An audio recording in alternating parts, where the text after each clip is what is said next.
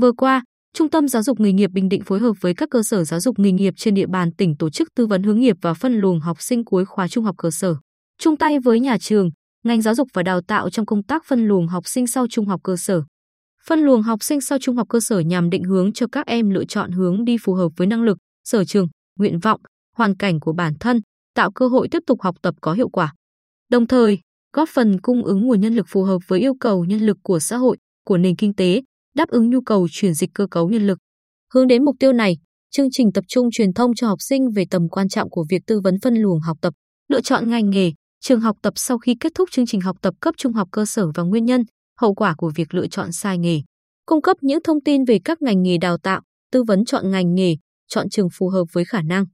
Tại nhiều điểm trường ở thành phố Quy Nhơn, huyện Tây Sơn, huyện Tuy Phước, học sinh lớp 8 và lớp 9 đã được các nhà giáo nhiều kinh nghiệm trong lĩnh vực hướng nghiệp, tư vấn tuyển sinh trực tiếp hướng dẫn, tư vấn, góp phần nâng cao nhận thức về nghề nghiệp và việc làm.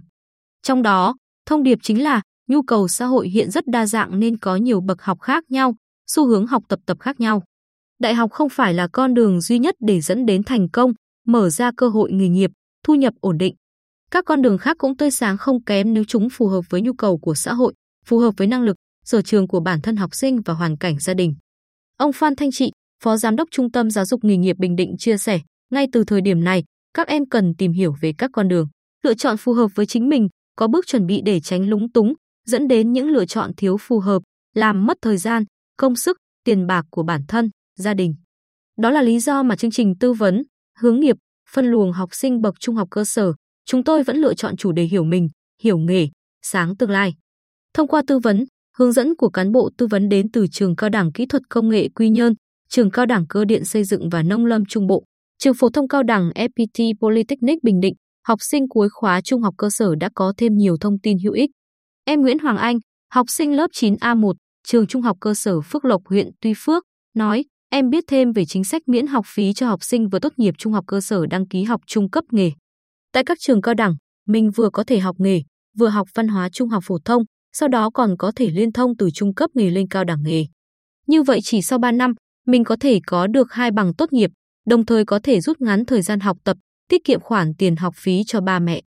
Điều này rất có ý nghĩa với các bạn có hoàn cảnh gia đình còn nhiều khó khăn. Những năm gần đây, tỷ lệ học sinh sau trung học cơ sở tham gia học trình độ trung cấp, chương trình giáo dục thường xuyên kết hợp với học nghề có xu hướng tăng so với các năm trước. Đầu năm học 2022-2023, em Nguyễn Văn Bin 15 tuổi, ở phường Nhân Hưng, thị xã An Nhơn đã trở thành tân sinh viên năm nhất lớp trung cấp kỹ thuật máy lạnh và điều hòa không khí, trường cao đẳng cơ điện xây dựng và nông lâm trung bộ. binh kể, sức học đến cuối năm lớp 9 của em là trung bình. Lúc em nói đi học nghề, ba mẹ cũng ngại ngần, mong em học tiếp trung học phổ thông, sau đó đi học nghề cũng không muộn. Nhưng em nghĩ, cuối cùng vẫn là chọn học nghề, vậy sao không học sớm để tiết kiệm thời gian, tiền bạc? Việc thay đổi môi trường học tập mới, đặt mình vào một thử thách mới cũng tạo cho em động lực, trách nhiệm hơn. Em sẽ cố gắng hết sức.